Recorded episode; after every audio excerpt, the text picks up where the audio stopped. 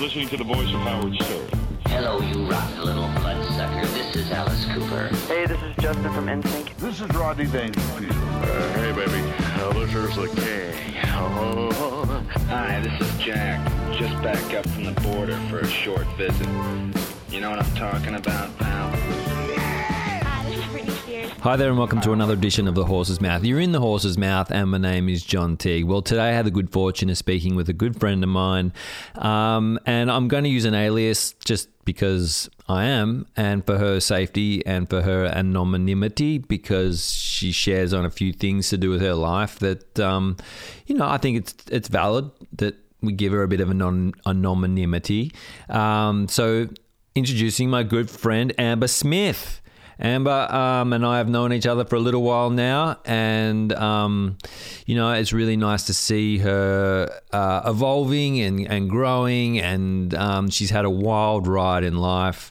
Um, you know, not for the faint-hearted, um, and and has some beautiful perspective perspectives, perceptions um, on life and her own growth and what she sees around her, and some of her thoughts, you know, and they're, they're definitely um, they're challenging. Like um, we cover a little bit of ground on some topics that I know a lot of people find hard to uh, palate. And um, and for myself, I noticed like a, a, few times, like just my own body language getting a bit like, oh, fucking all right. Uh, um, so you know, I hope you enjoy my chat with um, Amber. Like I really enjoyed talking to her, and we always have amazing conversations. So um, Amber, thank you so much for coming over and um, giving me your time. Uh, we nearly got brought to a halt. The two houses over had the the um, the, the the arborists around chopping down trees and um, chippering them, chipping them, chipping them into the thing. So uh, we had to stop there for a little bit in the middle, um, just because they barked up that chipper and it sounded like they were pushing cars through it um, on top of the roof. It's, it's pretty loud. But anyway, so we stopped, waited till they finished. It was couple of minutes and uh, 20 minutes and then uh, onwards and upwards. So, um, yeah. And uh, look, this is just another thing. If you know me out there and you listen to this and you know how to get onto the dark web, can you reach out to me because I, I, there's a few things topics that I would like to look at and see what people are talking about on the dark web on a few things.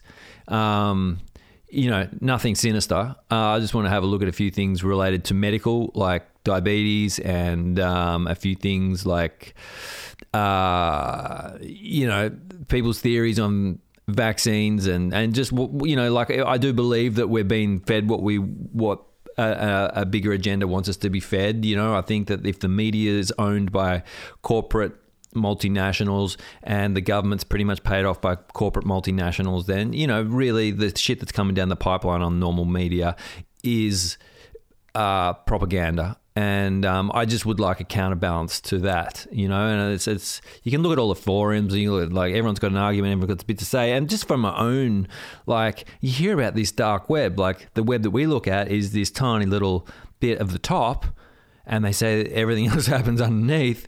I, I want to see what that looks like. I just don't know how the fuck. I can't even like. Is it the Matrix?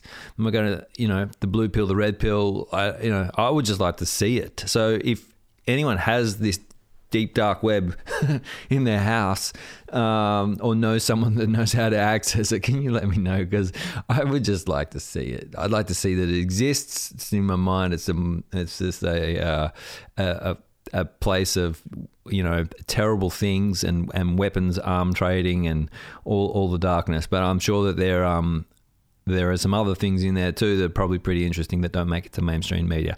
Blah blah blah. Anyway, I hope you enjoy my chat with um, Amber and um, whoever you are. Thanks for tuning in. I'll see you on the other side. Wait till you hear two hours of crap.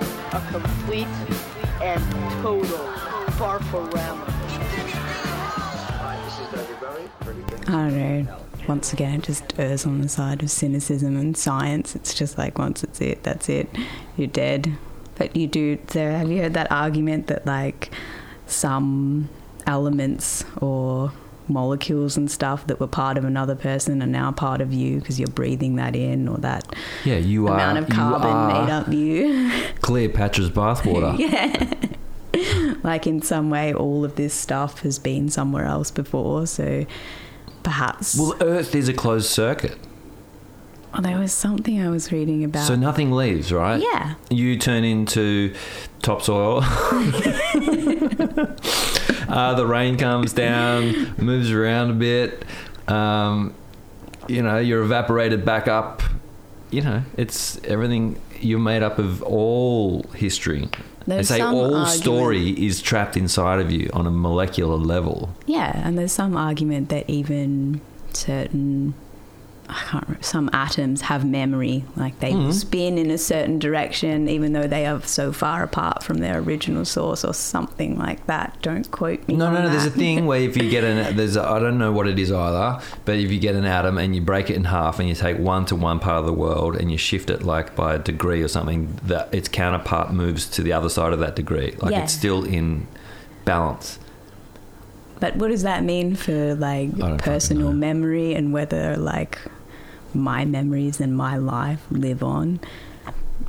I love that though that they say that you are not only are you you, but you are the molecular structure of all your forefathers and their memories and their like in the smallest bit of DNA, everything still exists. Do you think that's why my grandfather is a total asshole and my brother is also an asshole? It's like the same molecules spinning inside them, making them super mad. Well, yeah, maybe you know, and we are, um, you know, like patterns do repeat on a generational scale, Not just generational, even at a like historical, societal societal. level, things have a way of repeating themselves, but always slightly different for the time. And No, that's otherwise things would be exactly predictable, um, but they're not. But like you can break habits, can be broken. Uh, as we know that one too well. See. Um, so okay, so going back on habits. So how how you pretty you're doing quite well academically right now at, with university, Yeah, I would say I'm mildly happy with it. and was it always that way? Were you academic at school? Yes, very. Like, I don't know if it was a natural gift. I think it was more just, I really like praise. So I worked really hard at anything that would get me praise, and schoolwork was one of those things. Um, and so, what were your favourite subjects? I really like maths, but I'm really not that good at it. Like, I don't have that kind of mind that can work things out myself. But given specific formula, I'll do it till the ends of the earth. Like, I really enjoy it. For some reason, I'm really good at English, even though I don't like it. But Okay, so what are you naturally good at that you um, do like? naturally good at that, I do like. well, you like maths. I don't really like it, but I could do it. English, I was good at it, but I didn't really like it. What did you like? Um, like I was an elite gymnast for years, and that was probably the most fun I ever had, and also some of the worst time of my life. But I was good at that. So, what age did you start that? Six, I think I was. Um, I wanted to do ballet, and my mum said no, so she took me to gymnastics. And something about gymnastics is you can tell whether a kid's going to be good at it almost as soon as they start. Like there's just an aptitude towards that kind of thing, and before I knew it, by the time I think I was about nine, I was training like 24 hours a week and trying to be really good at something. And initially, when I was training in Geelong, I was very, very good. Um, but when we tried to switch to an elite level, um, we learned that apparently it takes a lot more than just talent to be the best. And was that like hard on your soul? Um, definitely, I think. Uh, as a kid, you don't know any different, so you just accept what's in front of you. But the way that they used to train gymnasts, I know it's changing now, came from sort of the Eastern Bloc, like Soviet style, really militarized. and it's basically like being a soldier, I guess. Like, do as you're told or get out. How many times a week? At the most, we trained six days a week, sometimes twice a day, which meant at least four hours, sometimes six hours. Um, sometimes you train in the morning and at night.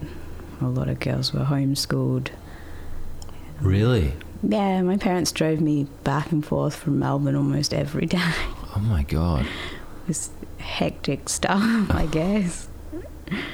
And then, like, I just cracked under that kind of pressure, though. You've got coaches screaming at you all the time. If you cry, you're not allowed to be in the gym. If you, If you cry, and all that in the gym. yeah, there used to be a poster on the wall that said, like, no tears, something about no pain. it was pretty. No, no pain, no gain. yeah, stuff like that. But um, the, it was almost like torture. I mean, like what came out recently, even in America and Australia, was that not just allegations of sexual abuse in gymnastics, but also that the training itself was a human rights violation.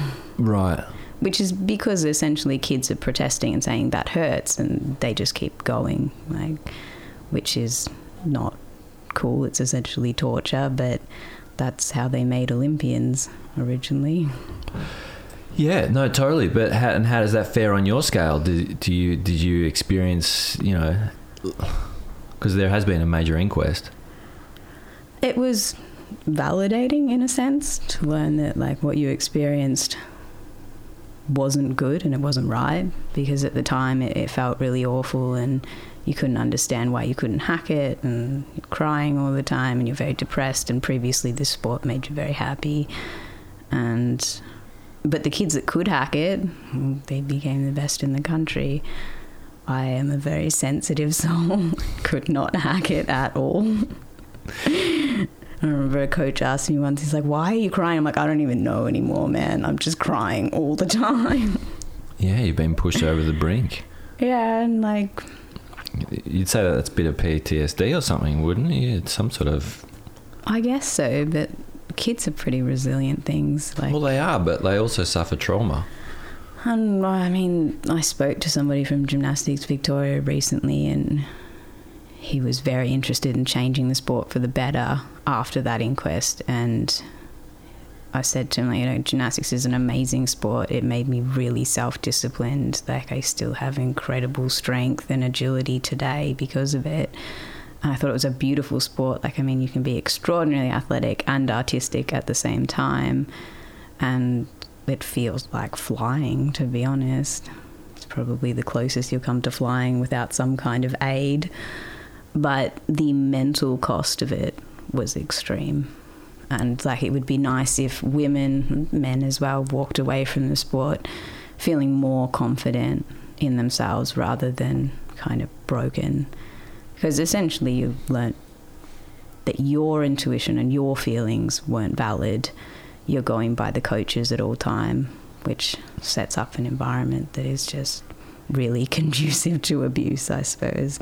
I mean, if from the get go you're saying like this hurts, this stretching position hurts, and someone is saying no, it doesn't, you're kind of like, no, it doesn't. We're going to keep going. It kind of just teaches you from the beginning that your feelings aren't valid and you don't know what's right, and you think you're tired, you think you're exhausted, you think you want to quit, but people are telling you no. Like, keep going. Just sets you up to not trust yourself in the future, and not to mention the whole eating disorders thing. So w- when when did that become like something that you realized was you know I'm sure there's a window there where you go from n- obviously not having a disorder to a part where you kind of like going oh fuck what's this new pattern yeah, I'm not well anymore. Um, a lot of those sports where women are required to maintain body shapes that are not natural, like a, basically a prepubescent level, you're going to encourage eating disorders from the start. I mean, you've got eating disorders among jockeys, even because they need to have such a low weight. Anything that is kind of weight focused. I've heard of eating disorders even in weightlifting and stuff like that. For people to make certain grades, they will do extreme things. And it's hard to know what's a disorder and what is not when at you know 12 years old they're lining kids up to weigh them in front of each other and when my mum questioned this, they said, "Oh, it's just to make sure they don't weigh too little. Like we want to make sure they weigh enough." But in my experience, I saw them blatantly sort of have a go at the older girls for gaining weight and telling them that they and, shouldn't and it's eat part dairy. of that, like probably just like hormones and puberty and things like that. Yeah, and naturally, if you're watching older girls who are starting to develop, you're watching them not be as good at their sport or shunned for it or basically punished for it, you become very afraid of puberty yourself. Like, shit, I don't want that to happen to me. Like, being small makes me good at my sport, but you can't stop nature. And here it comes, and I just remember distinctly going like, I don't want to borrow this. No way. It's like, well, what's the best way to do that? It's like, well, just stop eating. And I don't think anybody noticed for a period of time, but I know some girls will say that they they didn't know they had an eating disorder. It was almost like I knew right from the start.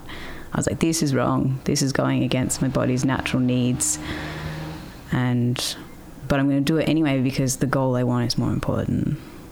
And unfortunately, my personality type and the sport itself sets you up for that kind of sacrifice mentality, I guess.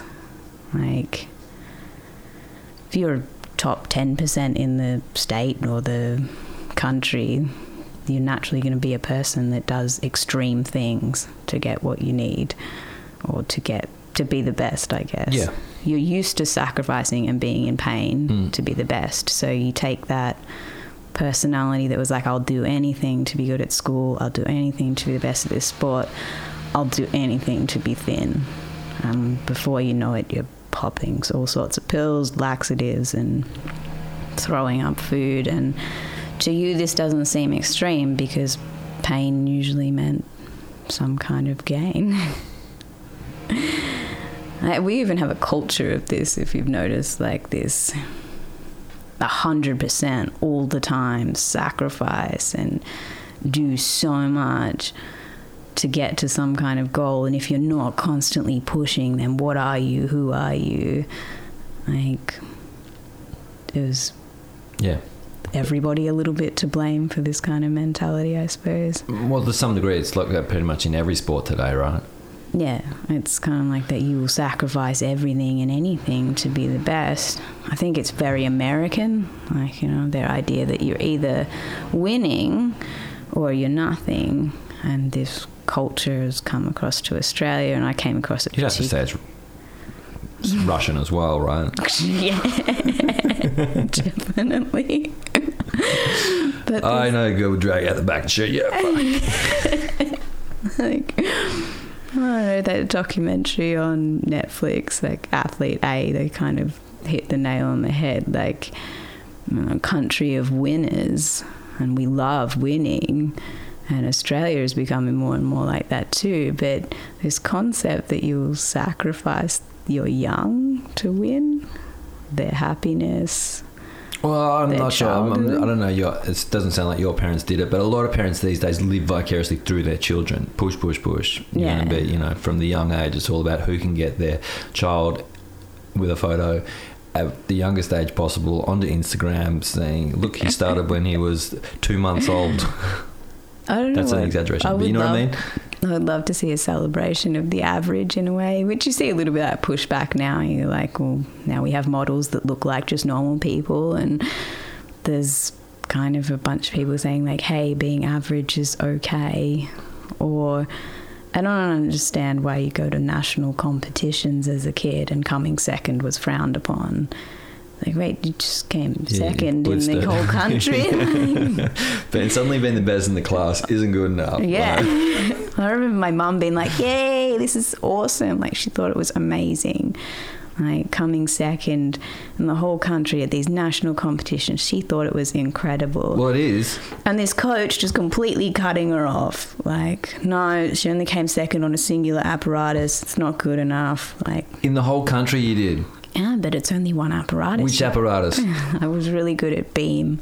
Beam. Yeah. Did you? Fuck me, Beam is gnarly. What? Just because it's so narrow? Or... Yes, and the the like you could fall off either side or down the middle. Yeah, that hurts.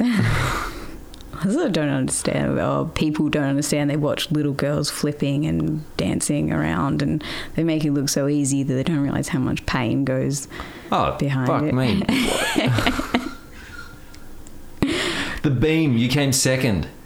Yeah, but it was like it wasn't like I was at their top top level or anything. Like you got to imagine a club where you've got gymnasts competing for positions on the Australian team, and like here you are at like fifth level down international. Then it's just not good enough. Like there are con- it's constant more, more, more, better, better, better, and nothing. It creates a personality where nothing is good enough. Still experience it today. Get 100% in one thing, go back to 95, not good enough. Yeah, it, it's yeah, it's a, it's a gross imbalance. Um, and uh, well, has he, is the inquest over? yes, that ended a, while, a little while ago, but what was appreciated was the fact that Gymnastics Australia and Gymnastics Victoria took it on themselves to make distinct changes. And when I spoke to someone, he said that their main goal was to initiate change immediately. They didn't want a slow cultural change, they wanted an immediate change, and that anybody that wasn't going to go by those changes was out. They want coaches that facilitate, you know, body autonomy and listening to people's feelings and how they're feeling during training sessions rather than just what the coach says goes. And hopefully it creates a better environment. I spoke to a woman who said her daughter was up at the VIS now and that she had found it a lot more conducive to, I suppose, supportive of the gymnasts themselves, hmm. which would be a really good thing to see. I don't want to cancel the whole sport just hmm. because they adopted some severe training. Well, the greyhounds are the same. We're going to sit down with greyhounds and let's see how they feel.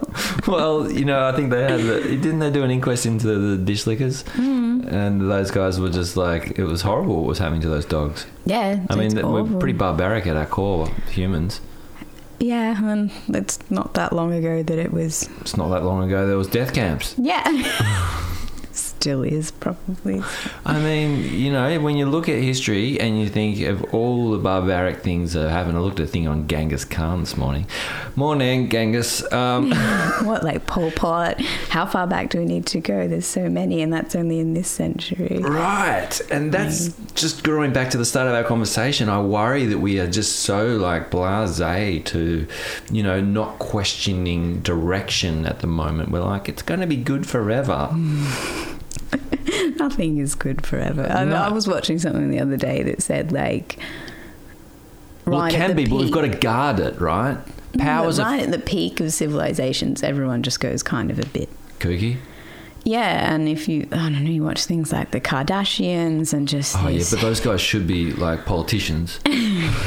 and like this extreme wealth and people just doing idiotic things with it. It's kind of disgusting, like that kind of opulence, and it's just gross, like so gross. But apparently, this peaks in every empire, and people with just ridiculous wealth doing ridiculous things, and apparently that's the sign of our downfall.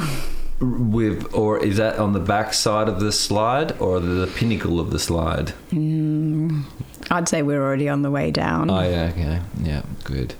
Uh, I just got visions of that fire in Mexico Gulf in the water. Just Oh my god, that that and these tiny Yeah, little yeah, ships just just like they weren't even trying to put it out. I think they were just protecting the rig from heat. oh, because that's the most important thing. Yeah, protect the rig. Yeah, protect the money. That's the most important thing. um, so how old were you when you stopped at um, gymnastics? Um, I was fifteen, I think, or fourteen and a bit. Um, I could only describe it as a bit of a nervous breakdown.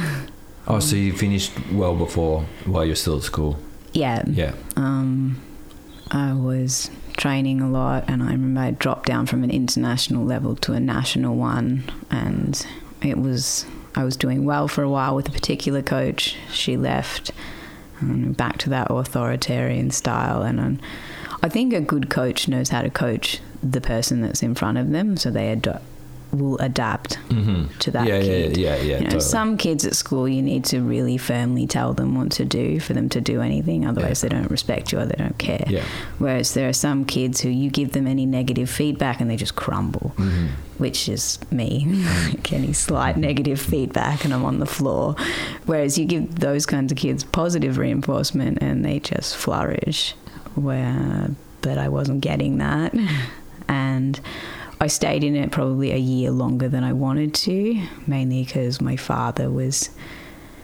He didn't get any opportunities as a kid himself, so he saw it as a really amazing opportunity to compete at that level. And something that they sell all parents is that, you know, your kid could be an Olympian, but um, they don't really sell what kind of sacrifice that's going to take or where you'll be after that, or if you'll be one of those special eight that make the team if you don't injure yourself in the meantime. Mm, a unicorn. Yeah. so I stayed in it a bit longer, but then I was like, no, I, I think the draw of like real life, part of training that often and being a gymnast is not experiencing social life at all. But it meant that I was kind of dropped back into the middle of year eight or year nine, I think it was. And kids are cruel, especially at that age. Yeah, well, what happened? What happened to you? I think something happens to everybody in high Oh, school. fuck yeah. But I had no idea what was going on. I had no idea how to socialize. Like I didn't know what. I didn't know that everybody was wearing a bra now. Like it was. Girls' schools are particularly nasty in a way. Like I had no idea how to talk to boys. People were talking about sexual things. I was like, that's fucking terrifying. Like, it all sounded awful to me, which I think only exacerbated what was the beginnings of an eating disorder. I was like, I'm going to stall that puberty adult thing because these guys sound fucked. And I don't want a bar of it. and I'm particularly year nine and year 10 were pretty difficult. And by the end of year 11, I'm sort of full blown anorexic and losing my mind. Did you finish school? Um, no. I finished a few subjects in year 12. I didn't go to the English exam. I think I was really drunk. And turns out that's the only subject you need. I think a part of the running logic at the time was if I can't be the best at it, I'm not going to do it at all. Mm, all or nothing or something. Yeah. Mm. So the subjects I did go to, I did really well in. I just refused to go to the English exam, and that's how I landed myself at TAFE. But I don't think that a VCE certificate is a very good reflection of people's intelligence. I concur. I think it's just a reflection of how studious one is, and if you can pay attention long enough, and how good your recall is. Which, yeah. which Yeah. meant that can you can you retain this information of bullshit? Like I just remember looking and listening, going, I don't give a fuck who the Crusaders were in the fucking whatever part of 1600s that was, and um, look, people are kicking the football outside. Oh, look, there's um, there's someone walking across the oval. Oh, Well, um, I just don't understand why. Okay, Attention span of physics is hard. Chemistry, it was hard, but I liked it. But it was hard. But why?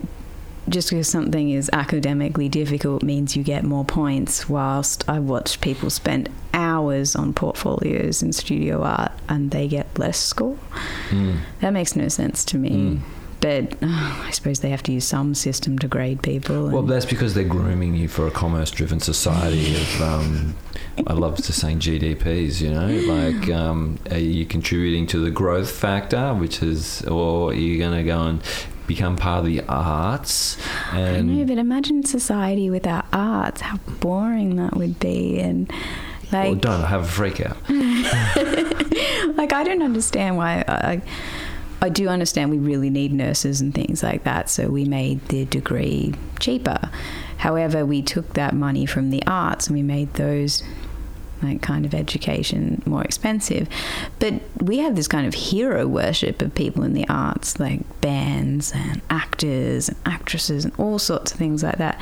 So if we value them so highly, why do we suddenly not funding it? Like, Uh, that's because we're out of balance at the moment. I'd say, you know, like the structure's there, and it's sort of it's okay, right? Because inside everyone is a different driving force. Otherwise, we wouldn't have scientists, nurses, doctors, because that's people's core. That's who they truly believe that they are, right? So they're supported in that journey from yay to nay. But people who have a different yearning and can't quite often see it at the start, um, they're not supported. It's just like you know the system supports those that have that like oh I'm going to be a I want to be a builder I want to be a you know it's a very it's very rudimentary it's and I hate this idea that we're defined by our job. Like, no I know yes I like, know it's sort of like you go on dating apps. One of the first things we ask each other. And what do you do What do you do? And I was reading something the other day. It's like, why do we say I'm just a waitress or I'm, you know, I'm just working at the cinema as if it's somehow less. defines who you are or like, you're yeah. somehow less valuable than somebody who is a doctor or a scientist or a builder. Like somehow because you serve food, you're less of a person. Whereas it's quite an essential service, isn't it? Like Well, look, people, uh, you know, we're all. Uh, uh, look, I believe if we're supported and in the right environment, everyone can be in a beautiful state of mind. And someone like, it was a cab driver that told me this. Your mind is like an island, and if you don't adhere to it, and do certain things, it becomes like the island, on the jungle on the island gets overruly, and all the beasts come out, and fucking it gets really scary on that island because it's just fucking mayhem, and no one wants to visit that island, right? sounds like drug addiction. Yes, and Total so mess. total mess. and then if you take care of your mind by doing, you know, like all the good things we know we're supposed to do: eat well, sleep well, meditate, do things that like are, singing to our intuition that we want to do, you know, and living a fulfilled sort of life, whatever the fuck that looks like to its individual person, then the mind becomes like uh, it's like someone's gone in there, like the gardeners next door that we can hear trimming away. It's all groomed and there's paths and waterfalls, and everyone wants to come on the island. But and doesn't then that other part of your mind sneak in? I'm like, no, you're going to be the best at something, and the best takes sacrifice, and so you're going to work until you die. Well, and then, but hold on, let me finish the metaphor. And then people driving past your island, they're like, "Wow, let's go visit that island. That's cool. Oh, we could maybe we could put up some billboards on that island. Like, look, know, this is a fucking cab driver telling me this, and it's, yeah, I don't know what put me there, but um, so where I was driving with that is some people you meet are fucking rude assholes, right? But I've met some of the worst people, and they have some of the quintessential good jobs, or what defines them as highly valuable members of society, and they are assholes. And I have met people that stack supermarket shelves that have told me extraordinary things, and are some of the most peaceful, beautiful people I've met. Find assholes everywhere. So the point being, are uh, the people assholes or are they assholes because they are not living their truth, right? So the further you get away from your core of who you are, and you have a bunch of like some people have the worst life hard knocks that just seemingly happen out of the blue, and you think, fuck me, if I lived through that. Wouldn't I too be a fucking guarded asshole? Like, you know, the saying is we can be all things. what hurt people hurt people. Hurt people, hurt people. I haven't heard that one? Hurt people hurt people. Um, now they've started the chipper. Love it. Love it. Um, it really sounds like it's on top of the roof. I'm just going to look at the recordings and see if it's picking up. Yeah, slightly. Anyway, let's just keep talking and see where it goes. Um, I'm really sorry if you can hear the chipper next door. Um, so. That's, That's so, so loud. loud. by that point, by year 12, it's like you couldn't keep it together anymore. It was like I was trying to be the best at several different sports after gymnastics. I was doing platform diving and calisthenics and ballet. school captain. Wow, overachieving. Yeah, overachieving at everything. And when I put that aspect of my personality towards things that people approved of, they just said, great, more. And but when I put that aspect of my personality towards an eating disorder, suddenly people got really upset. Mm. Like, So you have like the, the Terminator like focus.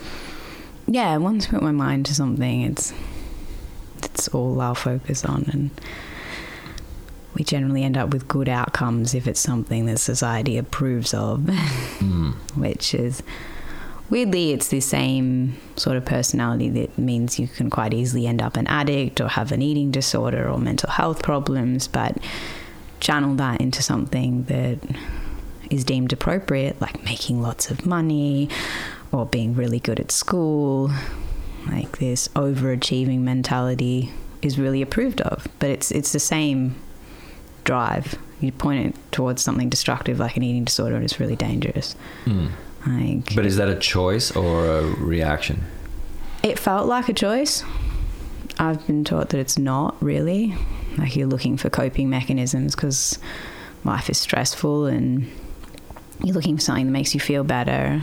And if something makes you feel slightly good, we tend to do it over and over again. It's like a hijacking of our pleasure and reward system. It's like the rat. Press the button, get yeah, the food. exactly. So it was like, okay, lose some weight, feel a bit better about myself. Maybe I'll do that again. Unfortunately, when you get people who are always going to do things to extremes and to the best of their ability, it's like someone says, hey, 1600 calories makes you lose weight. I'm like, all right, 800. 800 isn't working as well as I want to find 400. And before you know it, you're eating only rice crackers and losing your mind very slowly. By the time I got to year 12, I'd well and truly lost it. And it was obvious by that point. I think that's when I had my first admission to hospital. And that wasn't fun. Were you, were you um, like were you aware of the decline, or were you like, "Wh- "Why leave me alone"? I was aware that my behavior was very erratic, and I knew that throwing up your food was very unhealthy, and I particularly didn't want to do that part of it anymore, but I didn't want to gain any weight either. I didn't think there was anything wrong with being ridiculously skinny because the media advertises this, doesn't they? Like, lots of gymnasts and ballerinas and stuff are this skinny, so surely there's a way to do it and be okay. I didn't want to throw up my food anymore because something very violent about that act in itself, Mm. which makes you know that you're doing something very wrong. Mm.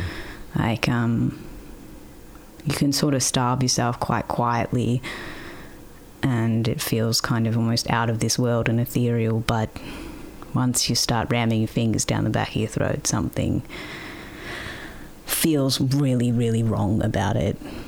Like, it feels like you're doing something like a crime against yourself or something.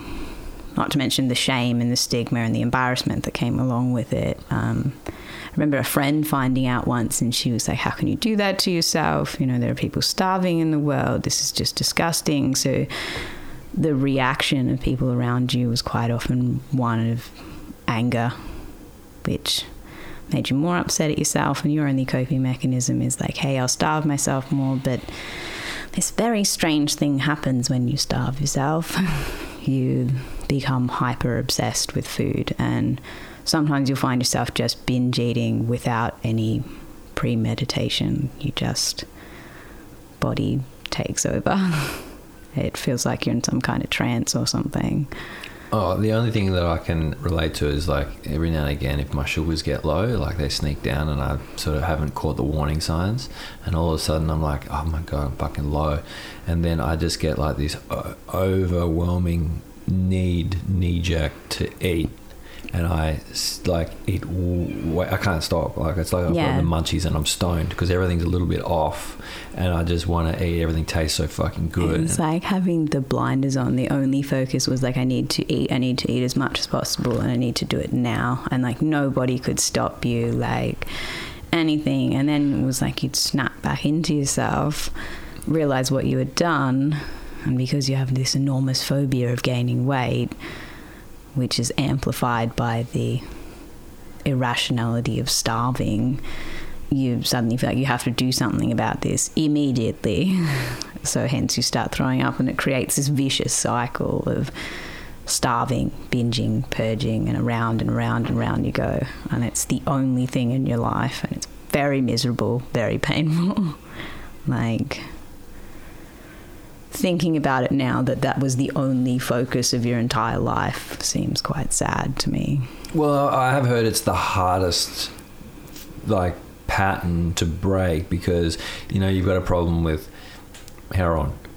Well, you do it till the wheels fall off, and then best not to do heroin anymore. So you don't go near where the heroin is, right? But you've got to eat to live. Yeah, you've got to eat and you've got to eat a certain amount to keep yourself going and be healthy. But then also, food is a part of who we are culturally and socially and emotionally. And even you watch the television, and one ad will tell you to eat healthy and be fit and great. And the next ad is some kind of thing for a bikini and look how skinny she is. And the next one is like guilty indulgence. You should eat all this ice cream. Like, quite a confusing message going on there.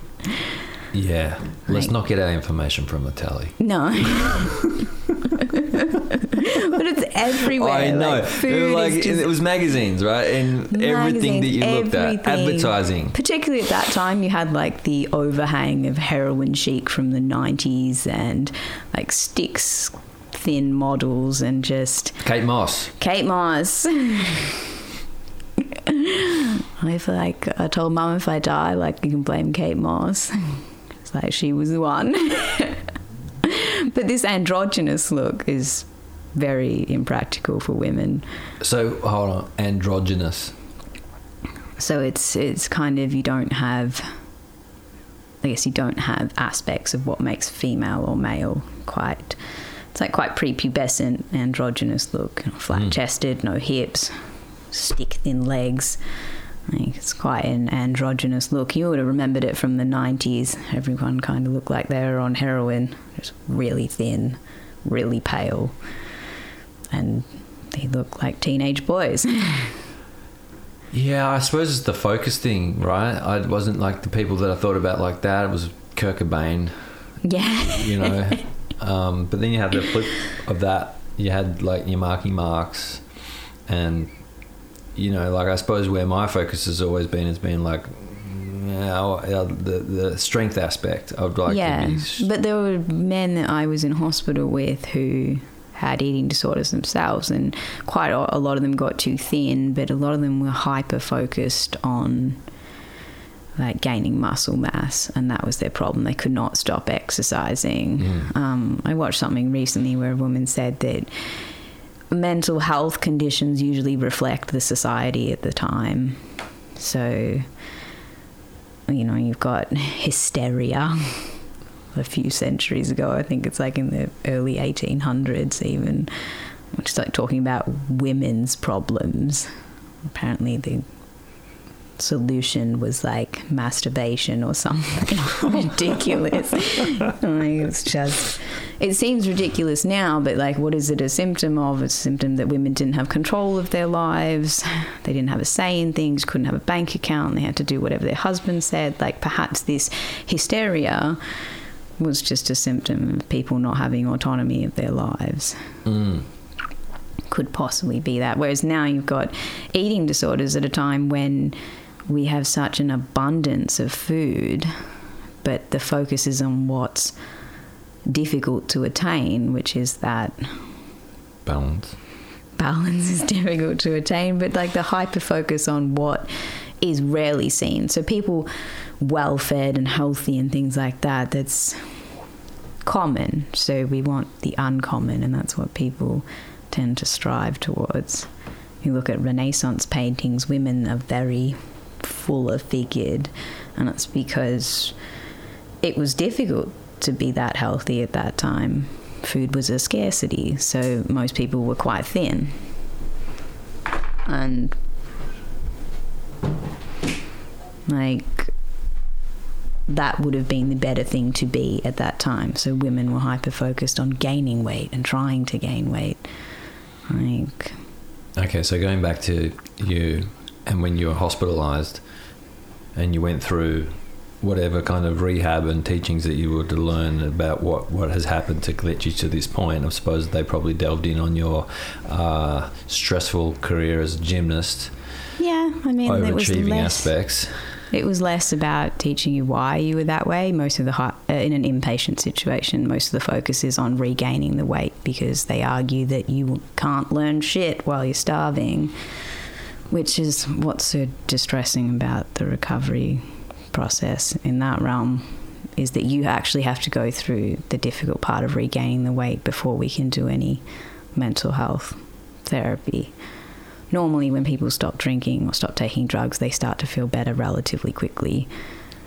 Like, Unless there's something else that they're drinking and taking drugs for that's they're, they're, they're using that to hide. yeah, and that will usually come out, but you don't get you don't get physical relief immediately from gaining weight. You're mm-hmm. actually in a lot of discomfort and distress. because your idea of body image and where you should be and not matching up. Yeah, it's not fun. and like most of it is revolved around your worst nightmare, which is just sitting down and eating day after day, and it's none of it's your choice. And if you don't eat, they threaten to tube feed you, which is painful in itself. And I think a lot of individuals see it as a what as as a choice, so therefore they see it as quite adolescent and childish. Like, you know, you're just choosing not to eat, you're making life difficult for everybody. Um, sometimes I could see how it was childish. I had a therapist say to me once that I was just being a brat and cut it out, which he was right to a point. But um, what's underneath underneath it is a sense of control over your own life when things don't seem to be in control. I think it's really common in young women who are about to head into adulthood because they just the life they've known is about to change and they don't want it to, so they latch onto this thing they can control. And all sorts of other things are involved, I suppose, whether there's abuse or anything like that involved, or perhaps like society itself. Sometimes I just think it's a diet gone wrong, which mm. is bad to say.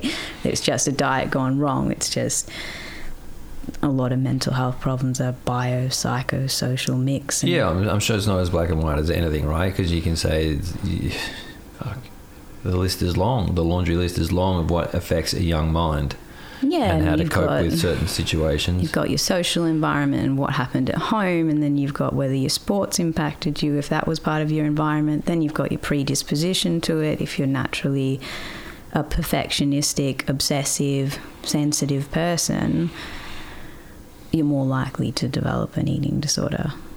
Like, Yeah, like at 16, I was awake to smoke way too much pot, and I developed uh, like a um, like in the end, it was like a psychosis. I'd hear children's voices in the background that weren't there when I was not good. not good. no, and then that um, rallied into massive panic attacks that lasted for months, and I couldn't sleep. Uh, but I feel like I got out of that period relatively unscathed to what could have gone. Yeah, I mean, I had no idea that what I was like the day that I decided to stop eating. Basically, I had no idea that it would last for the next ten years, and it would take almost everything from me down to my own autonomy in my life and your sanity and any hope of jobs or education or anything. I mean, people warn you like you'll blink and you'll be 30 and you'll still be stuck right where you are. But I had no idea at the time it was going to continue on for so long. And was it was it like twenty six or thirty? How long? I was about 28 when I finally came to some kind of recovery decision, which you could argue that that actually started a long time ago. It's just that the recovery rate from this is very, very slow like two steps forward, one step back, and sometimes like eight steps backwards. Like I was kind of on this cycle of gaining weight, not being able to deal with the gaining weight, so drinking a lot to cope with that, And then I would get to a weight that I couldn't stand anymore, and I would starve myself back down to around 40 or 35 kilos. Then they put you in hospital, and everybody cracks the shits, and around and round we go. but at like 28, I just remember having a distinct feeling that I was going to die that way. And it was probably going to take a long time because we have an excellent healthcare system in Australia that likes to save people from themselves. and I was like, this is going to take a long time. It's going to be really painful and really miserable. And I don't, I don't want to die this way. Like, just don't. And I initially went to recovery to just to get sober. I was like, if I could just stop drinking, maybe I could maintain a low-ish weight. Like maybe I could like hang on to parts of the eating disorder, but not drink anymore and be okay. Um, I think I have COVID to thank for most of my recovery. Actually, like um, it meant being in a less stressful environment. Like for a while there, it was like eight months of not working, not seeing too many people, just being around really supportive people. And it meant that I could slowly gain weight and be in this environment of acceptance and self love, I guess, as corny as that sounds. But um, getting sober taught me about acceptance of things I can and cannot change. And I just took that over to the eating disorder. Like, this is my body. It, it is the way it is. I might not like it, but having an acceptance of it is much easier than trying to fight it on a physiological level.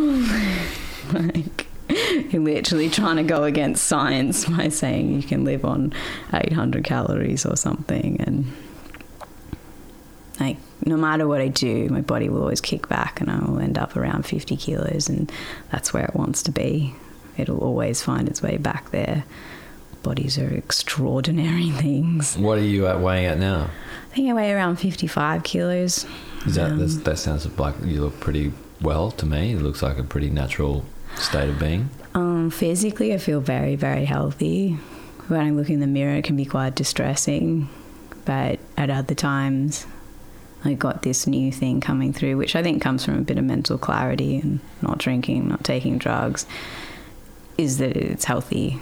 Um, I also have to accept that from doing that kind of elite sport for many years, I will always have the body of an athlete. Like, there's nothing I can do about it. You can't starve your shoulders down or something. Like, you're just naturally going to be broad set in the shoulders. You can't starve that away. And in my insanity, I thought I could. Like, you can't change your bone structure. You just can't. Now, mm, thanks for sharing. But I was a brat. I starved myself. Now I am not. And so let's go back to the sex thing. Can we? yes. So initially, when you're a teenager and you were repulsed by what all the girls were saying at school about their, um, you know, I was just terrifying. I remember mentioning it in like year, even in year nine sex ed. I was like, "This is the most disgusting thing I've ever heard of. Like this sounds terrifying." And other girls talking about being fingered or being touched. I was like, "You just like no way. that sounds horrific." Like I was like, "They're gonna do what?"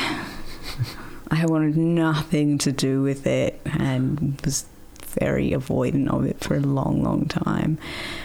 And like early experiences of porn was so graphic and so terrifying that I was like, if that's what sex is, I don't want anything to do with it. who was showing you your early experiences of porn? Because this is is it pre-internet or is it? Um, I think this is just as internet was kind of coming in, but it wasn't something I went looking for. I found a DVD of my brother's, who my brother is about five years older than me. And Sounds about right.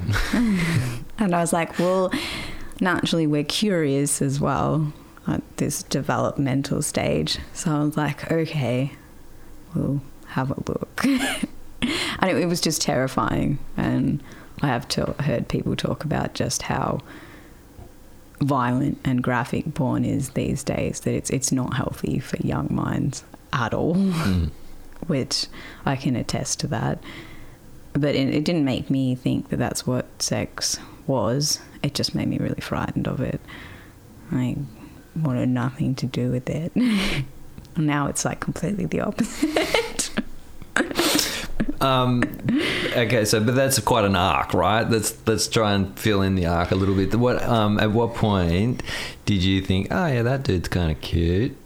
Oh, definitely.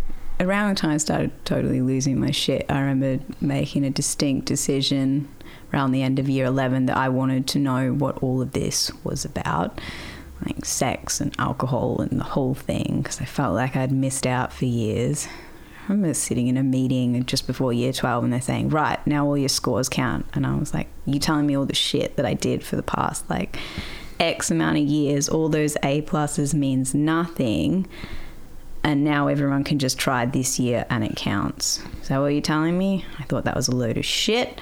I was like, fine then, I'll go find out what everybody else has been doing that seems so fun. And went on a bit of a crash course in I suppose drinking and boys and anything I could get my hands on.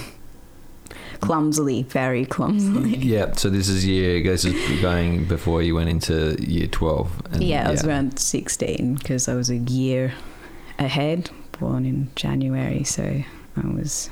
And was it more fun than what you per- perceived that you're meant I thought it was the best thing ever. Oh right, you went from I'm not sure Not about this sex, to but um, like the drinking and the drugs and the partying and dancing. I thought it was amazing. the dancing. The dancing was incredible. I was like, this is the best. Because I don't have to perform. I can drink this thing from a magic cask and I feel better about myself. Yeah. Yeah. confidence in a Alice in bottle. Wonderland. Here we go. yeah. It's like confidence in a bottle. Like I thought it was just amazing. I was like, you mean I don't have to starve myself to feel good? I can just drink this and then I get to feel good. Yeah. I remember reading a journal recently from that time. It says, I just am so angry at everyone. All I want to do is drink with my friends. And I'm like, oh, Oh, I, I have a visual diary in my cupboard over there that from year 11 and 12 has all the casks. I cut out all the casks, bits of it, and wrote who I drank the cask with. like trophies. yeah, I thought it was magic. It was the best thing ever. But it very quickly, actually, we're doing things to extremes. Did that to the extreme as well and destroyed a lot of relationships. And I couldn't understand why I would sleep with somebody and then just dump them the next week and go sleep with somebody else, why they were so upset. I had, like, I don't like me, so why do you like me? Like, I don't understand. Caused a lot of damage very quickly. But this is how we learn, I think, that other people have feelings and they might think differently to you. Yeah, um, but that's the tricky thing about like love and relationships. Full stop. Doesn't matter how old you get, right? It's like a, this is a, it's a tricky zone, you know, because there's so much nuance to it all. It's like, oh my fucking god, it's tiring. Um, It's but anyway, let's go back to you. Yeah. I just think it took me a long time to learn that I was not the center of the universe because I was so wrapped up in my own insecurities and my own pain that I just never considered other people's thoughts or feelings in things and it caused a lot of chaos at that time. So So, so to your views and standpoint on sex today, when did that first become an idea? I remember dating a guy who was a few years older than me, and that's when I first, it was probably only about 22. I was like, oh, sex can actually be enjoyable. Mm. Like, this is actually something that's fun.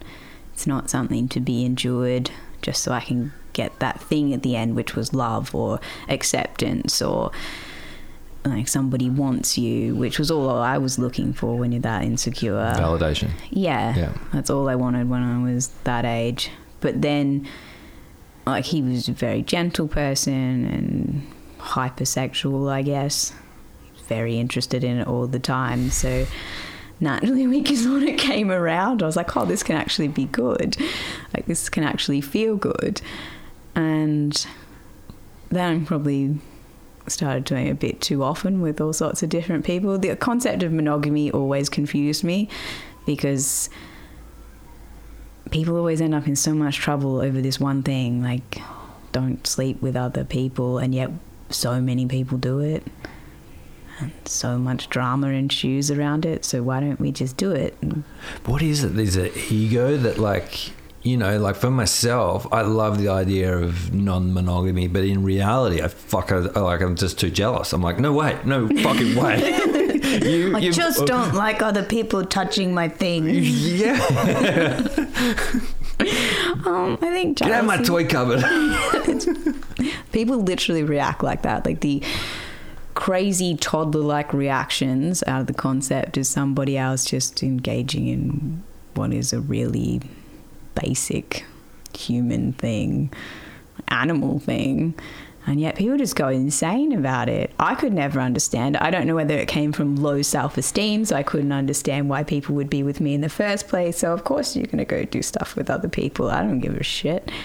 No, but you know, I'm just going to butt in because, like, I had a, a situation recently, right, where I was sleeping with someone for about six months, mm. and you know, I'm pretty good at judging where I'm at in a scale of relationship and like a progression, you might say.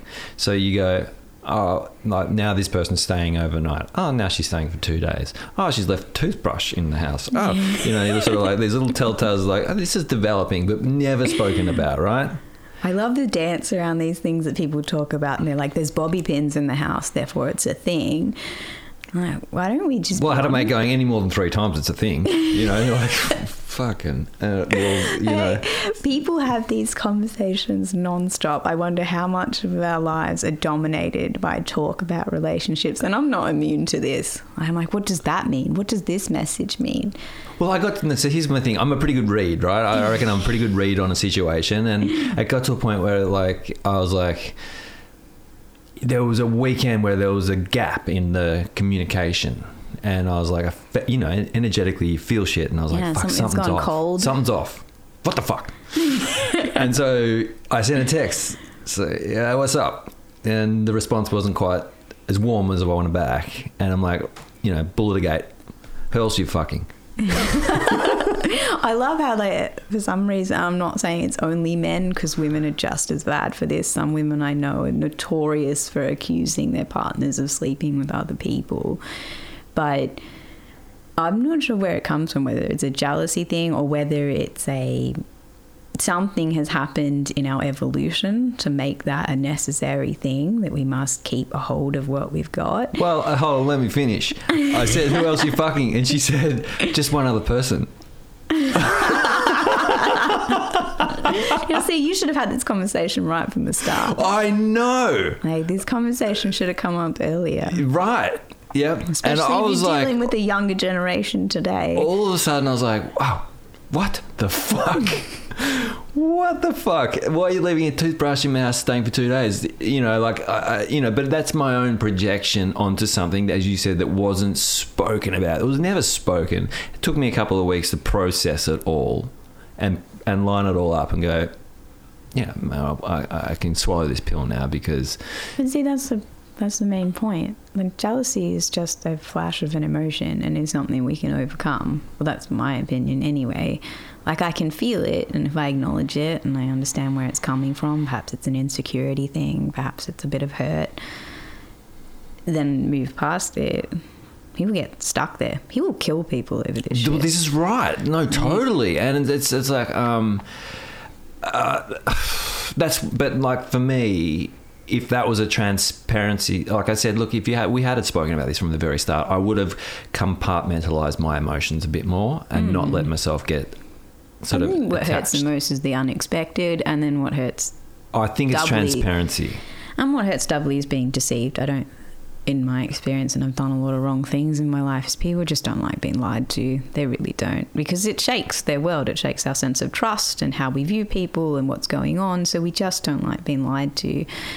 And it's not so much the act of adultery itself that I think hurts people, it's the lies and Definitely, definitely. that's the stuff surrounding it is really painful. And I have thought in the past that perhaps by keeping something secret, and not just with sex, but with like my eating disorder or drinking too much or anything, I thought I was protecting people by keeping things secret. People have specifically told me it was the opposite. Like it was the deception that hurt more than the actual drinking or hurting yourself or whatever. They said they just don't like being lied to.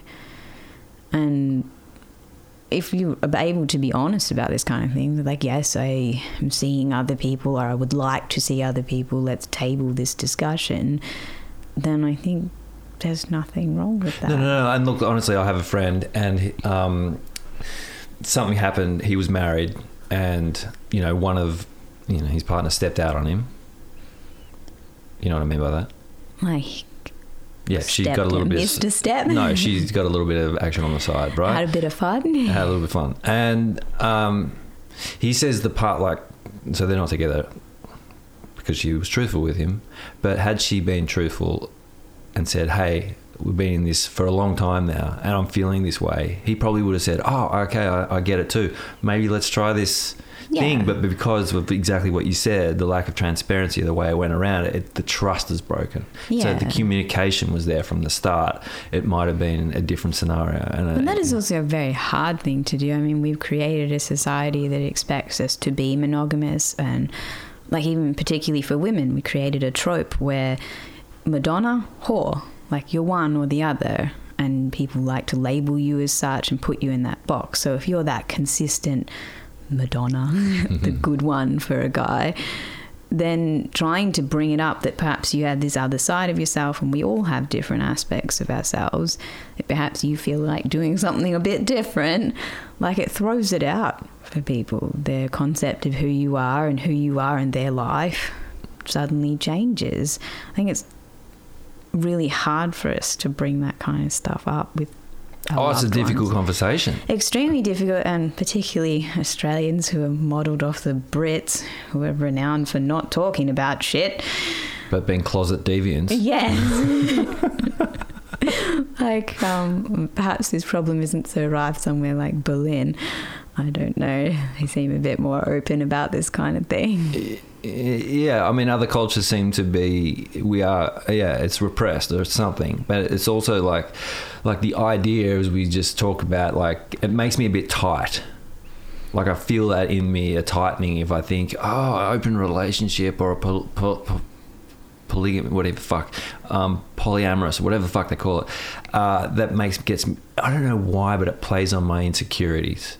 And it's like, oh, well, because say you're in love with, this is the part that I don't get. So say you're really in love with someone, right? Then I don't want to sleep with anybody else anyway. No, but other people do. They say that they can be in love and yet sleep with other people. But I think that if you're really in love with someone and you're sleeping with other people, then you're opening up the, the door to fall in love with someone else and wreck the love that you have over here. But you made that synonymous. You made sex and love a synonymous thing. They're not. They're two very separate things. Sometimes they come together and you love this person and you can have sex with them.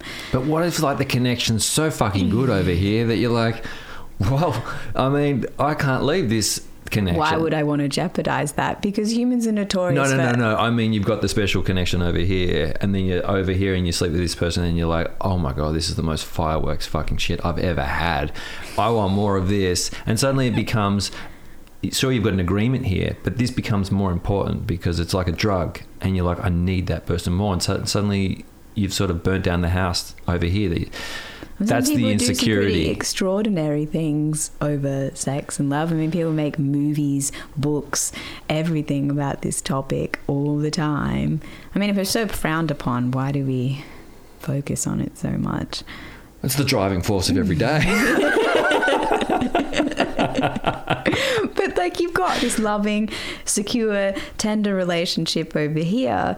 Naturally, especially in a society that says you can always have more, people naturally go looking for what else they can find or have. And um, but well, I suppose, feel porn- like if you I had suppose that porn's con- a safe out. yeah, and if you had that safe conversation with your partner about what you're willing to explore, I think some amazing and fun things can happen. But also, if that's not your boat, I accept that some people, this is just fine. Like their relationship, their marriage is just fine for them. I something I always come across as difficult in work is like, am I encouraging people Hold on, let's back it up. What's, what's work? Which work? Like I became a sex worker probably in my early twenties. So okay, let's go back to the twenty. Was this around when you're talking about this relationship at twenty two? Yeah, shortly Yeah. after that. Okay. And so, what, what? uh, This is something that I'm really curious about. When did that seed permeate in your mind that you're like, oh, I can fucking, I can make a quid here. I can say it genuinely wasn't this idea. Naturally, money is a driving force in these things, but I, I wanted to know if I could because there was this perception of myself as highly studious, very innocent, probably a bit messed up with eating disorders, which are all very childlike things. But we associate them with childlike things. And and coming into this place where I actually felt kind of sexy, confident.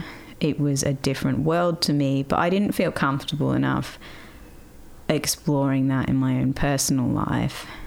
And then this, Wow, there's another secret. yeah, it's like this idea of being someone that you're not and being able to explore your sexuality in that way and get paid for it.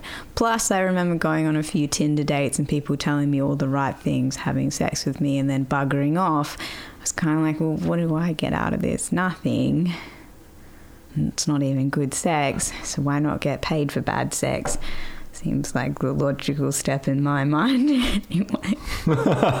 and the first day I did it, I was like, this is the worst idea I've ever had. I feel just really stupid. Like, I felt like I was like a child wearing their like adult clothing or something. I felt really silly, but, um, and it was terrifying and it was gross. I was like, this is horrific. How do people do this? And, but when I got paid at the end of the day, I was addicted. a whole day. At the they used to pay sex workers at the end of the day. That's an old sort of way of running things. Now you get paid for each service directly at the time. Uh, so this was in a brothel circumstance. Yeah, mostly I've worked in brothels. Now I have a few private clients. I find doing private things a bit difficult because of safety and just wanting to feel safe and secure. But there are a few people I've known for years, so that's like I feel perfectly comfortable. Do you get a better rate working for Absolutely. yourself? Yeah. Absolutely. But I mean, in a brothel, you're you're surrounded by other people. Like you're in your environment. They also pay for things like towels and like they're making sure this whole place is set up and running and everything. Sanitized. And, Yeah. Yeah. And so it is a lot easier, but they are taking 40 to 45% of that money 45. uh, sometimes. you can sway them on other times. but mostly, yeah, they'll most take around 40%. And that is a big cut to the money. But still, it's still a lot of money. That first day when I got paid, I think it was about 970 bucks. Like to someone who'd only worked. And what year was this? Because it's a big difference. I think early 2000s when what, what were 2006? No, we're talking like, God, I was still in high school then. Calm down. Fucking, I don't know. I haven't got a track of time. Calm down. Jesus. Yeah, No. right. it was more like 2012. 20, like 13, 14. All right. Yeah. Yeah. Um, yeah. Okay. 2002. and this is before I learnt that you could charge for extras. Like, there's no playbook on how how to be a sex worker. Like, they kind of just throw you into this blind. It's not like you have a six week training program. Did anyone take you under their wing? this woman that was with me was nuts, legit nuts. she was that shit crazy, and she kind of just threw me a bunch of towels and said, like, just do it like you normally do, which meant that I was giving a lot of extra service to people when I could have been charging for it, and I didn't have to do that much.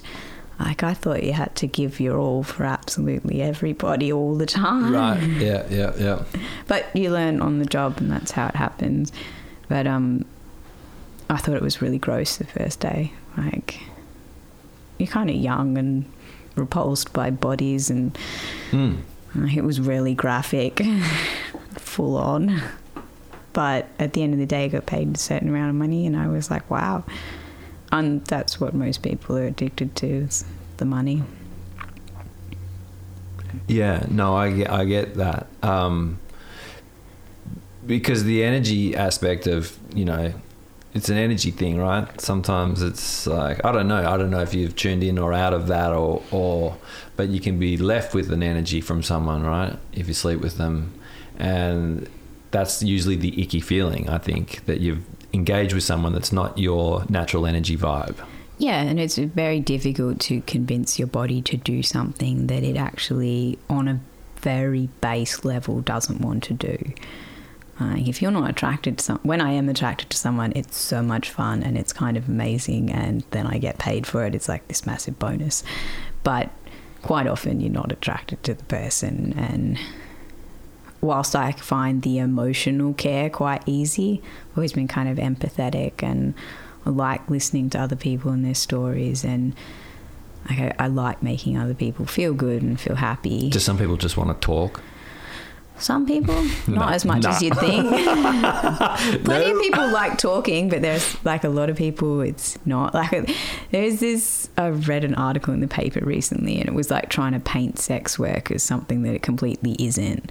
Like this idea that most people are they have disabilities and they need our support and our care, and a lot of clients just want to talk and be held and hugged, and that is true. You guys are the glue of society. Yeah, sometimes that is true. I do see people with disabilities, and some people just are too nervous to talk to girls, so they just can't get Yeah. even close to one. Um, that happens occasionally, but a lot of people, they genuinely, they just want to fuck something. hmm That's not their wife. Yeah. and all too many want it to be quite graphic, like porn, and they want something they can't get at home. And it's difficult, painful, like sometimes a fuck ton of hard work just because people are so annoying. um, but I have always found it fun and interesting. Like from the shittest days to the best days. Like it's never dull, that's for sure. So you know, um, you're studying now and still working, Yes. and it's like you've got the twin life happening. A little bit, and sometimes I forget that other people aren't so open, or this isn't their everyday life is sex and nudity and that kind of thing, and that can stump me sometimes. What because you put your foot in it, or just because Yeah, of what someone says to you? No, I'll put my foot in. A lot of people will. I'm very used to the stigma that surrounds sex workers and the shock value of it. Like they're pretty used to it by now, but like when I'm just talking to people or often get in trouble for getting changed at the wrong times. Like Mm, apparently change rooms are a thing. Mm, I'm mm, so mm. used to Yep. Being n- naked Yeah, yeah, around yeah. people. I just forget sometimes, and it's just not a big deal to me anymore. Or sex isn't a big deal, so navigating relationships is difficult. Like, there's a lot of sacrifice that comes with it, I suppose. And like you're saying, that dual life. Like, on one hand, you're supposed to be Well, like the, sorry, I'm going to cut you off, but like in um, you know, I said to that girl not expecting a response of. I just one other person. Um, it's like in Chopper. Who else are you fucking? Everybody, Chopper. No, I mean, but like fucking, who are you kissing? I think that scene's so funny. I had to go back and watch that after you told me that one. I was like, that's gold. It just makes you a bit abrupt with people, especially about something that we usually associate with love and care and tenderness, and you can be quite abrupt about. This is my special moment only for you. Like, I don't know, it kind of makes you a bit cold or callous when it comes to those things. Like, perfunctory. So going back, um, like so, uh, this is, I find this bit interesting. So you're paying tax on some of this wage, hmm and yet, um, and the bank won't lend you any money to buy a house. Oh, you found this bit interesting. Yeah, very. There are, from what I've been told from other girls, a lot of former forums online and stuff that some banks specifically don't like working with sex workers if you're sort of very open about it. Um, I make a decent living and You work off your own ABN. It's basically like being a subcontractor. You don't work for brothels. Like Yeah, you yeah, just you basically rent rooms off them, and so you declare all your income. You use your ABN and everything, and my wage is decent but unpredictable. And have been told that a loan would be extremely difficult. Now, given that, I've only spoken to like two brokers, but if I really wanted to, I reckon I could go shop around. But there's also that idea of being tied to a mortgage isn't so fun. Okay, okay. like it's it's a dream, but I don't know if it's something that I want to. If it's going to be that difficult, I think I'd rather just finish my degree and go off. There are people that make decent careers out of sex work in any realm, but it certainly isn't me forever. No, I mean, not that I know, but I wouldn't imagine that it's it's a, it's a lifespan of a a thing. But um, you know, you could always you be a madam. oh my god, and deal with women like sex No, work I'm- doesn't I'm attract the most forward-thinking people. or you just I bet Yes. you've met some amazing people though. some extraordinary people, some of the most annoying people in my life. Like, drugs obviously are a lot more rife in the industry. Um, although the women I work with at the moment, it's a lot less than you'd think. Like, um, a lot of people are just trying to make ends meet. Yeah, yeah. Um, some really extraordinary women who are studying and doing really cool stuff with their lives, and they're just smart enough to cash in on something. Yeah, yeah, yeah, yeah. No, I, and I look. It seems. I think it's more common than what we realize. Is people don't talk about it too much. About you know. Yeah, and that's what I probably struggle with because I've always been one to be quite wear my heart on my sleeve a bit. I'd prefer to talk about it with people so that they kind of know where I'm coming from most of the time. I don't particularly like keeping secrets. And I find it kind of exhausting after years of it with eating disorders, drugs, alcohol, like exhausted of keeping things secret. I'd rather just be upfront from the beginning. Um, I don't think there's anything wrong with talking about sex. I don't think there's anything wrong with visiting a brothel. There's nothing wrong with having normal, like consensual marriages if that's what you want. I just think people should be honest with each other about what they're doing. Yeah, yeah. Beat to the uh, dance to the uh, what the fuck. dance to the beat of your own drum. Yeah, you and know. can- and if and your truth work. is this, then this. Go and do it. Be happy and be happy for other people living to their truth. And it, it can How- work in any realm. I, I work with women who have healthy relationships. I work with women that have healthy open relationships, healthy monogamous relationships. Like everybody finds what works for them. And like maybe I always end up doing sex work because I get to meet all sorts of different people and they're all sorts of different lives. I suppose it's similar to this. You get to talk to people and they can tell you some extraordinary things. And like that never judge a book by its cover thing. It always surprises me. Every time.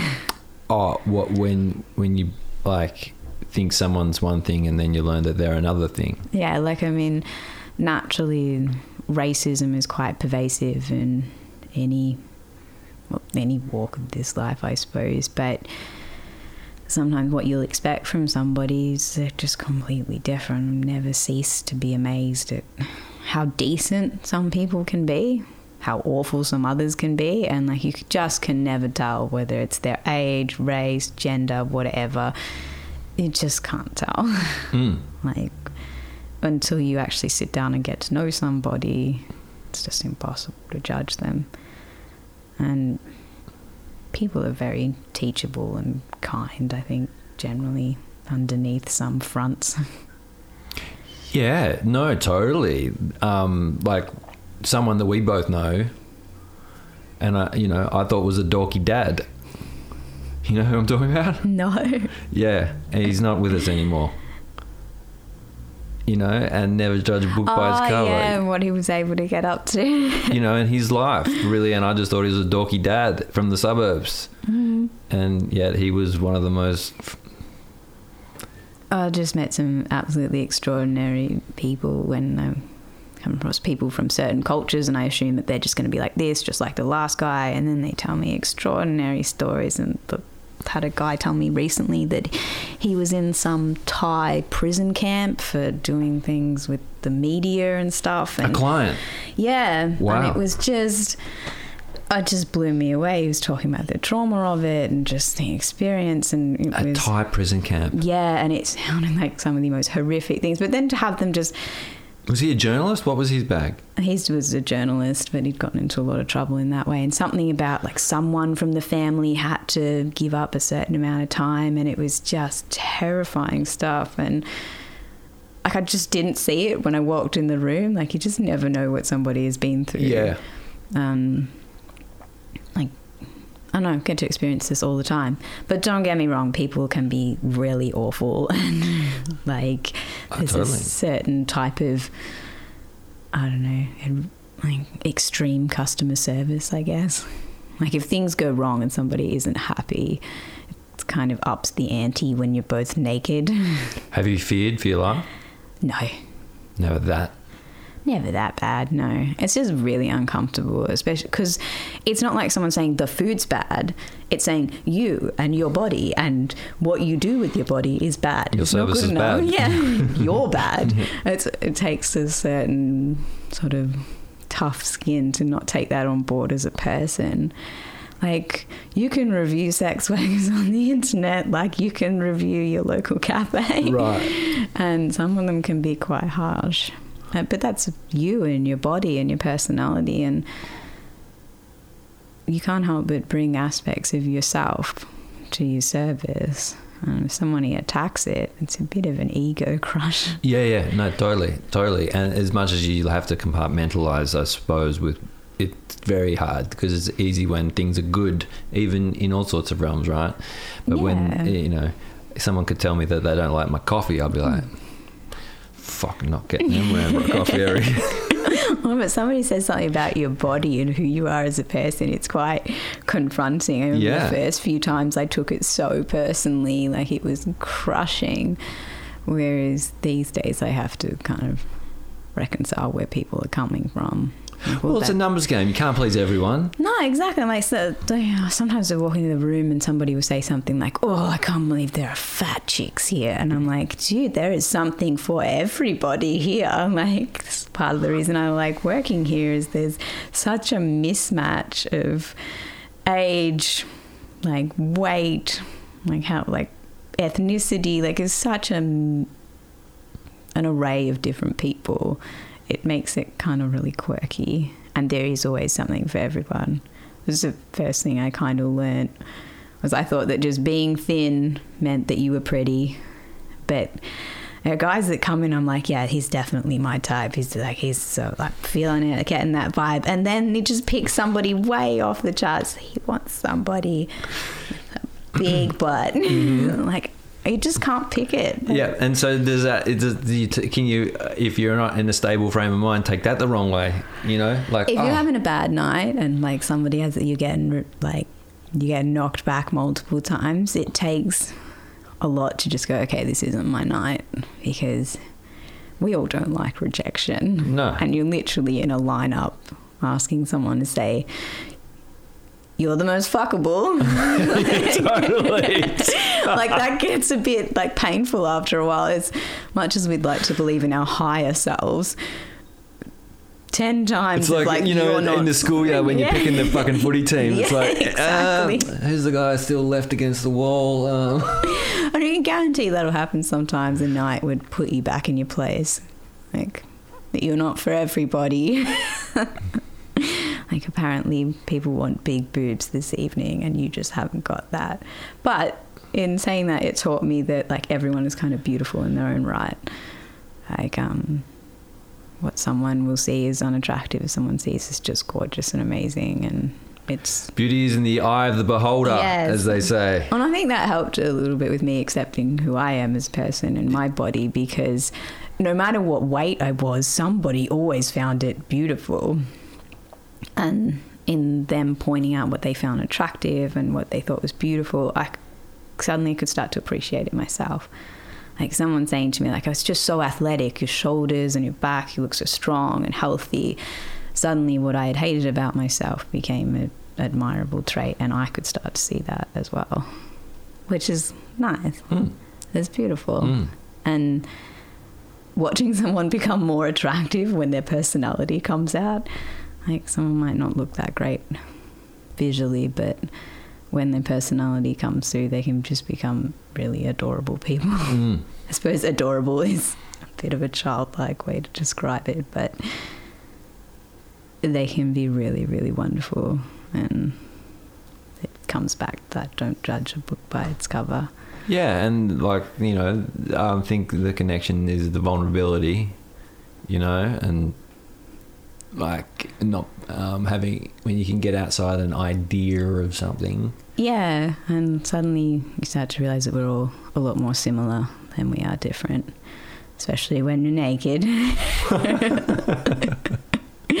like, you're right, it is kind of vulnerable, very vulnerable, but also really freeing. I have had better sex at work than I have in my personal life because there is a freedom of the expectations and you know that feeling of like I really want someone to like me or I want them to like this. I don't know what I'm doing is right. And that seems to really take away from the present moment. Whereas I know he likes me, he just paid for it. So, man, we're free to say whatever now. And like, I want them to have a good time because they just paid for it. So, easier. so much easier than the mind fuckery that is relationships. Like, I don't envy it sometimes. Um, and you, uh, so you're where, where was so I suppose we're at now. Where where does the um? How do you feel about the next the next chapter? I suppose you've been through a lot to get to this point with um, eating, sobriety, getting a clear understanding and healthy image of your own body and who you are, and you know, Oh, and like that's a owning very your space on Earth. like obviously there was a lot of pain and a lot of like I think not just nights but like years of just being alone with yourself and your depression and your anxiety and your own pain and like it's a very very slow moving thing but to me it just proves that like anyone and anything it can get better if you just keep trying. Like just keep doing it. You- which that sounds cliche in a way but like i i never believed anything could get any better. I thought that was how i was going to feel for the rest of my life and i remember wiser older people telling me like it's it does always get better and it's not supposed to be this hard and you will feel better eventually if you just stick at it i'm thinking they were ludicrous and nuts and you don't understand me that kind of shit but starting to feel better now is just incredible. Like my father constantly told me, he's like, you're just having a particularly hard go at it at the moment. it's not so serious. Like you will start to feel all right, and now things get to feel so good. It's amazing. Like Isn't it nice though? Sorry to cut you off, but isn't it nice to just feel, you know, feeling good in clarity is such a like. Yeah, it's like um, when I went to rehab, like almost two years ago now, and that final sort of commitment I don't want to do this anymore. I don't want to die this way. I'll do whatever it takes. I just don't want to die this way. I just said that um, I want some peace. I don't want to be super happy or amazing or anything. I just want some peace. And that's exactly what I got. Like, it's just easy and I don't have to shame myself for anything. I can be a sex worker and be proud of it. like I, it's fun. I enjoy it, and then I've got to go back to school and study and do more things that I enjoy. Suddenly, life seems really boundless instead of just this constant, monotonous, painful slog of alcoholism. Well, it seems to uh, becoming a life of service. You know, like from nursing, making, helping, feeling people, helping people feel better, than the other end of the spectrum, you're helping other people feel better. Um, you know, Which is always fun. I don't know if other uh, you. Some people might feel like it's taking from them helping another person, but I think most people want to help each other, and it does feel ten times better than doing something for myself. Like I still love to get my hair done and all that kind of shit, but like making someone else feel good makes me feel incredible. And when it comes from a genuine place where it's not costing me my own sense of self or I'm in pain, it just feels 10 times better. Like, I'm okay, you're okay. and it all starts from you, but like, that was a difficult lesson to learn, wasn't it? Really hard. have you seen the Tiger Woods documentary? No, what does he say about it? It's just no. It's just like you know. Um, oh, I just thought it was really, really amazing to see this guy that was trained in a certain way from time he could walk, pushed and pushed and pushed and pushed, and to become like most people will get pushed like that, never make the the oracle or the the prophecy that the parent had told this person that they would become, and it fulfilled but there was such a part of his personality that wasn't developed because it was so in the on on you know the blinkers had been on and it was like just that track. And then the the wheels right if you're not a fully developed person life will just teach you its own lessons the lessons that you're meant to live in and he fell so fucking hard Yeah, You know- it, it kind of. I, every time I see an elite sports person, I almost I really feel for them because even though I was nowhere near the top of my sport, it was an all-consuming thing for so long that when it was gone, I had no idea who I was. I had no idea how to function or just accept being average or just being. Like there was, once you've lost that drive and all those kind of things, you just have no concept of who you are, where you fit, what I'm supposed to do. And you see it in a lot of elite sports people. A lot of them go off the rails when well they he, quit. he went off right he went to the bottom and then but what the beautiful part was is it followed him through picking back up yeah, you know, and seeing a full circle of life and death, and his own kids sort of grow. Uh, yeah, check it out. I mean, you should look I hate. I, I cried. That's a big call. It, but really, the really played uh, on me at the end. It was just like, wow, what a brings journey. up like that argument, like, can we really be full people until we've gone to a certain extent of low?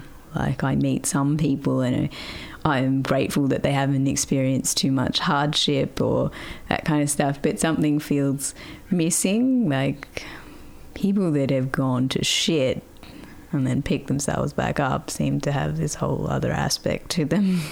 like, well, yeah, yeah. I mean, everyone's on their own thing, right? It's just fucking. fucking.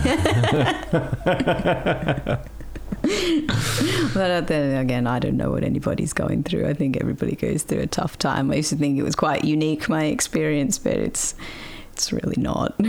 There's, you don't have to look far. You really don't. Mm. There's so many people who are suffering in so many ways, and so many people are living in so much joy, but yet have an aspect of their life that's causing suffering. You know, it's not black and white, and it's never all just one dimensional. You can be happy and well and have aspects What's of that life. Buddhist thing that says like they don't want to be happy, they just want to suffer well because life is made up of so much suffering. It's about how and then you, you fucking die. and then you die. but it's about how you cope with it. It's about how you manage that level of suffering. Like I like the idea that these days bad things can happen and I can still maintain a consistent, reliable person for other people in my life. Yeah, that's that is. Yeah, totally. and that seems something a lot more honourable than just collapsing into a heap and being quite selfish and self-obsessed every Yeah. time something went wrong. I got this piece of information, and now I'm going to have a fucking bender because of this information. So I was like, anything I can take away from it, it's like at least I am a person that is there for my family and the few loved ones that I have in my life, and you can actually be a part of it for them, which is so much nicer. That is awesome. Yeah, that is nice. Yeah, totally. You become um, a person. Yeah, and just to be reliable, right? yeah, absolutely. Um, it's the only thing I probably wanted. so badly was just have that trust and consistency back and know that your family members actually believe in you now. And Well, when you're not living, not that you're living, you know, you know, you know internally when you've got more. I've felt that before. Like I knew I had so much more that to give that I just wasn't giving to Yeah. life and to my friends and family. You know, they were getting one aspect, and that was it. And, and that is uh, that is one of the most soul crushing feelings I've had. Like is knowing that I could be so much better than what I was doing and where I was, and I had so much more to contribute to family, uh, friends, academically, like work wise. Just I had a lot more to give, and becoming a person who I now feel like I'm actually living to some kind of potential. I could always do better, but at least I'm contributing in some fashion. yeah, like, it feels like you're actually doing something for people instead of costing society a lot of money. One day I'll pay the government back for all those hospital admissions, maybe. um, I'm not going to say your name because we're keeping it anonymous. But I want to say thank you so much. Yeah, this isn't so scary. Thank you. Yeah, were you a little bit daunted? Terrified. Thanks so much for walking into the terror. I enjoyed it. Thank you. Uh, my pleasure. Well, there you have it. There was my chat with none other than uh, I'll do the finger thing when you go Amber Cl- uh, Smith, Amber Smith. Um, uh, Amber, thanks so much for coming around. I really appreciate it. And for everyone else um, listening, did it make you feel like a little bit vanilla? Like, you know, keeping it between the hedges. Anyway, uh, whoever you are out there in the world, look, um, thank you so much for tuning in. Thanks for um, coming on this ride. Um, I hope this finds you all well. Um, I know I'm a little dark and cynical sometimes, and and I, I look. I just like to explore. I like to look at all the angles. I, I don't like to take things on face value just because someone says something, and and therefore I should believe it. I, you know, I just I want I want to dig in a bit. I'm a, a question asker. Um, and I think it's healthy. I think it's healthy to have a look at all the angles. So if you're out there and you know someone on the dark web. anyway, until next time, I hope you're well and um, arrivederci.